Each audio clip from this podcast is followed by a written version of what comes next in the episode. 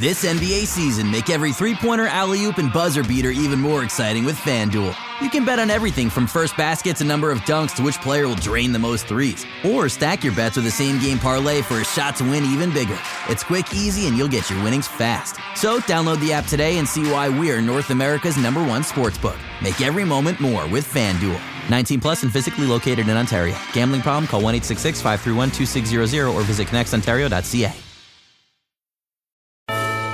There's no place like home for the holidays or HomeDepot.com for holiday decor with great low prices on decorations inside and out, like artificial Christmas trees to light up the living room, outside lights and playful inflatables that bring joy to the neighborhood. Order online and you'll even get free delivery. Holiday decorating improved with a wide assortment of holiday decor from HomeDepot.com. How doers get more done. Free standard shipping on most online orders over $45. Some exclusions apply while supplies last. Want to hear something amazing? Discover matches all the cash back you earn on your credit card at the end of your first year automatically, dollar for dollar, with no limit on how much you can earn. Extra cash? Come on, how amazing is that? In fact, it's even more amazing when you realize all the places where Discover is accepted 99% of places in the US that take credit cards. So when it comes to Discover, get used to hearing yes more often. Learn more at discover.com/slash yes. 2020 Nilson Report limitations apply. All right, man. Joining me today is Blake Murphy from The Athletic and former editor emeritus man at RR. Now he uh, plies his trade at The Athletic, and he wrote two articles over the last little bit, very detailed, the annual salary cap uh, review of the Raptors. And then, Blake, you also had an article dedicated specifically to Fred Van VanVleet. And the question which is on a lot of people's mind, which is really, can the Raptors afford to pay Van VanVleet what he deserves on the market? While at the same time being in play for Giannis in 2021. Yeah, can and you mentioned specifically one thing. You said there's a needle that needs to be thread. Tell me what that needle is and how do we thread it? Yeah, so can is the big word in the way you teed that up. They can. It's going to take some sacrifice, maybe though. So what you're looking at here is, uh, and Masai Ujiri said this as much said as much in his uh, season-ending press conference last week. He said you know, any moves they're going to make are going to have an eye on the big year, which is 2021 free agency. Now, whether if Giannis signs the supermax with Milwaukee this year, maybe that's a moot point, and the Raptors approach things um, less with flexibility in mind and more with just consistently maximizing their window. But I think even if you don't think Giannis is very likely to come, flexibility is a good thing to have anyway. You know, we've seen that the Raptors staying good with the ability to pivot when an opportunity comes along can lead you to a championship. And you need flexibility to do that kind of stuff. And you don't really want to be in the habit of paying a first and a second to get rid of DeMarre Carroll or giving away Cory Joseph. So that's where this kind of sensitivity to the 2021 situation comes in. Now, for 2020 short term, the Raptors can do whatever they want with Fred. They have bird rights on him, which means that they can exceed the cap to re-sign him. Uh, so, you know, they don't have to lose guys to be able to keep VanVleet this offseason. It's more about how much are you committing to him in terms of your 2021 flexibility. Now, when we broke this down at the start of the year, we were assuming that the cap is here this year, next year it might be here, and then by 2021 it might be here. And in that scenario, there was some good flexibility. You could get yourself to, okay, you know, before the before the season, 15 mil maybe sounded like a good deal for Fred Van VanVleet. Well, now not only did he play his value up, now we're expecting the cap to go like this for the next three seasons because of the pandemic and the way that the league is going to, um, you know, this still has to be negotiated between the league and the union. But what they don't want is the cap to go like this for 2020 and then like this for 2021. And what you get is KD on the Warriors again because of 2016. So um, the way what a flat cap does is it means the Raptors will have less wiggle room in 2021. In theory, uh, we thought maybe that a smaller 2020 cap would help them because it might hurt VanVleet's market, or it might. Uh, what it would have done was keep Siakam's salary a little lower, uh, but he earned second team All NBA honors, so now he counts as 28% of the cap instead of 25% of the cap. So I'm getting I'm getting in the weeds here a little bit, but the the big picture is whatever you give VanVleet is going to eat into your 2021 space. So you are looking at, say, we assume $109 million as the 2021 salary cap. You have 31 million committed to Pascal Siakam under our current assumptions. Uh, OG Anunoby, if he doesn't work out an extension, is going to have what's called a cap hold. Basically, to retain your rights on him, he counts against the salary cap for a portion of what he's expected to make. Uh, the same for Terence Davis. Norman Powell has a player option that year worth almost $12 million that, you know, whether or not he picks it up will probably depend on uh, how this season goes for him. So right away, you're at, you know, there's 50 million. So then if you offer VanVleet 20 million, then you're at 70 million and all of a sudden, you know, Giannis's max contract starts to get a little tight, and, and that's before filling out the roster. Or, you know, if Serge Ibaka's back on a multi-year mm-hmm. deal, or you want to keep Kyle Lowry in the fold, or you know, your first round pick from this year hits. There are all these little ways that your cap can, you know, one million and two million at a time when you're talking about trying to create max space is really big. So what I did in this article uh, for the Athletic called How Much Can the Raptors Pay for Fred van VanVleet and Still Have Max Money in 2021 is we made a couple assumptions and we went through a table of, okay, if the cap's here, you can pay VanVleet this and still have Giannis room. If the cap's here, you can still pay VanVleet this. Uh, and we have to adjust it now because Siakam's getting 28% of the cap instead of uh, 25% of the cap.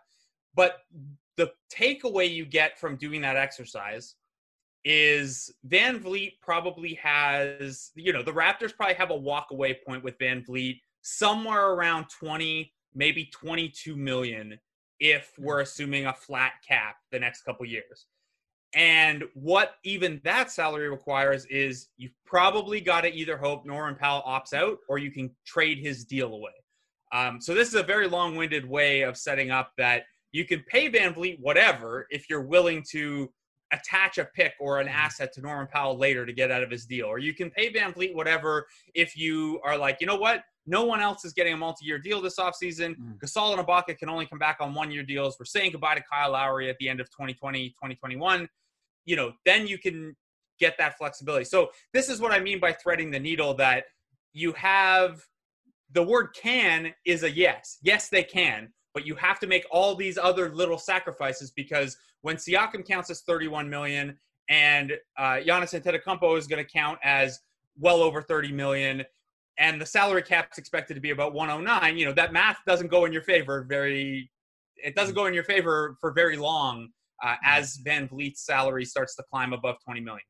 And, and there's some interest from like some crappy teams, the Knicks leading the way as usual. I mean, so it, it, and the Knicks have a ton of money to offer, and they have a history of overpaying secondary players.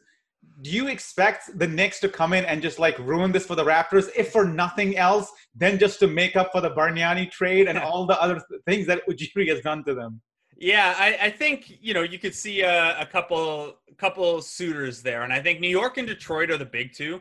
I think that both of those teams have cap space. They have a need at point guard. Uh, probably not a lot of players are going to take their money if they roll it over to 2021. Like there aren't a lot of good free agents this summer, which is part of why VanVleet has such a strong market. And the teams that do have cap space, like if you're the Pistons and you're like, oh, the 2021 free agent class is so much better, why don't we just like stay flexible and wait? Well, hmm. who's taking the Pistons free agent money over a bunch of these other teams, right? Unless you're going to overpay. So for them, especially with the Dwane Casey connection, as you're trying to like kind of rebuild the culture there, you know, maybe VanVleet makes sense, and maybe you're willing to overpay him because no one else is going to take uh, take your money anyway. Mm. So the Knicks, you know, the Knicks are a weird one because they always think they're going to get a max guy. Like the Knicks are probably entering this offseason doing the same mental exercise we are with the Raptors, and it's like, oh yeah, the Knicks are like, how much can we pay Fred VanVleet and still have still get Giannis? It's like you're the Knicks. You don't need to worry about it, man. Like, like worry about chasing uh, Andre Drummond if, if you really want, uh, or or like your eighth power forward or something. Yeah. But yeah, the Knicks, the Knicks and the Pistons are the big ones, and then I I think you know Phoenix right now projects to only have about 19 million in cap space, but you can always get out of money a little bit if you need to. You know, you can mm-hmm. renounce some free agents, you can attach a pick to get rid of a guy. Like like part of Golden State's building strategy was paying a pick to get rid of some salary so they could get Iguodala in in the first place. Mm-hmm. So teams will do that, and Phoenix had interest in him in 2018 when he was a free agent, and then blew it on Trevor Ariza for whatever reason. Uh, so you know there are going to be teams, and what it's going to come down to for VanVleet is two things really. It's Um, you know, what dollar amount do you put on being with a team that has invested in you and you know a better competitive environment? And like, what is your personal walkaway point for? you know, oh, maybe maybe one million a year, you give the Raptors the benefit of the doubt, and you like the situation, and they've helped you build your brand, and you're going to go to the second round of the playoffs or further every year. But if that number becomes three million a year, how do you feel about that? And if it becomes five million a year, how do you feel about like if the Raptors' walkaway point is twenty million, and the Pistons are like, fine, here's twenty five, you can't say no.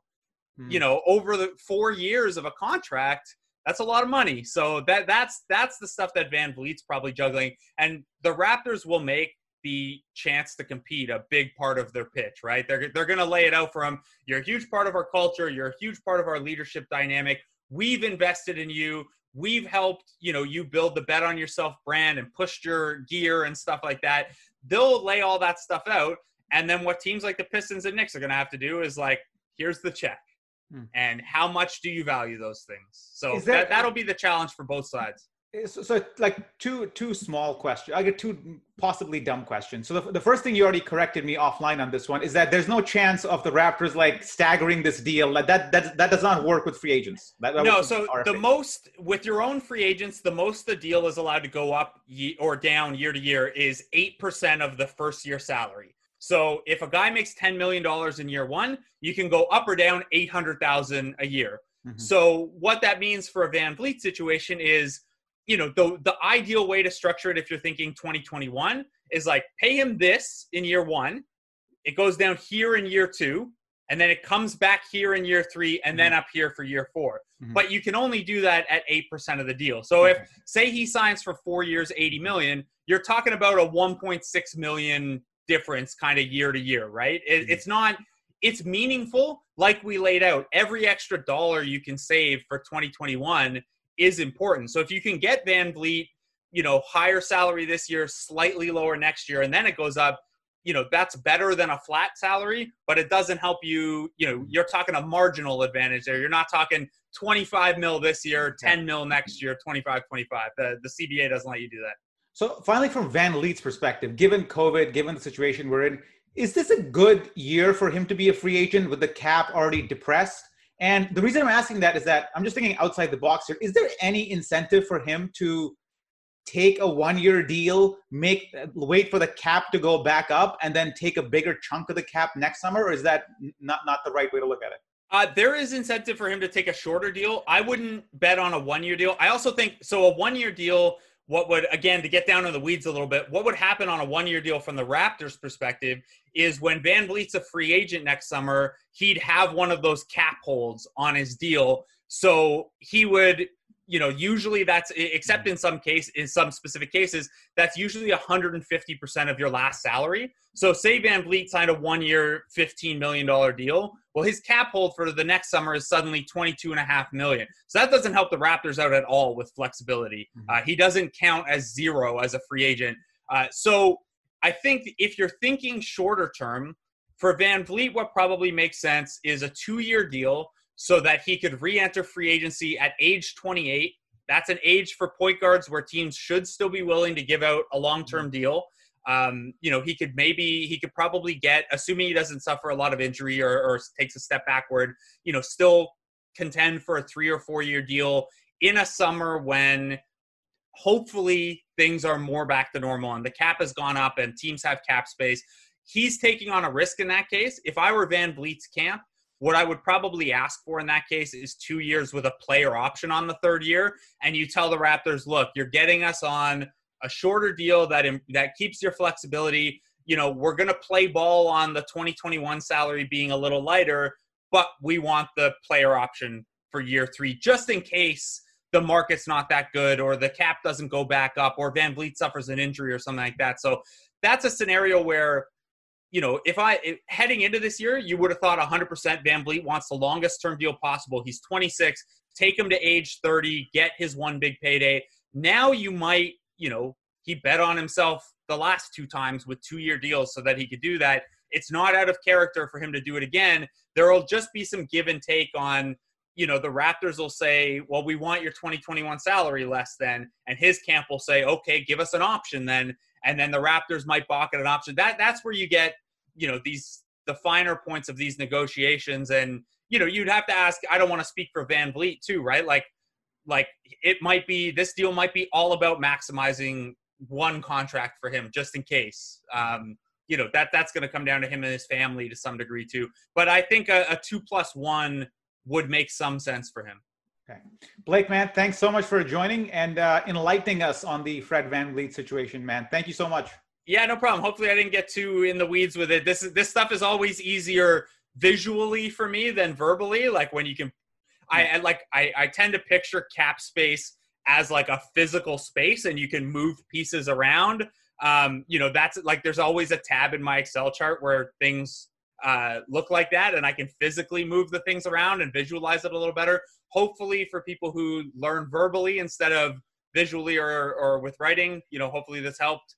Uh, I'm all, you can always hit me on Twitter for follow up questions. Yeah, and uh, check the two articles that are linked as part of the show notes of this uh, little podcast. Thanks again, Blake.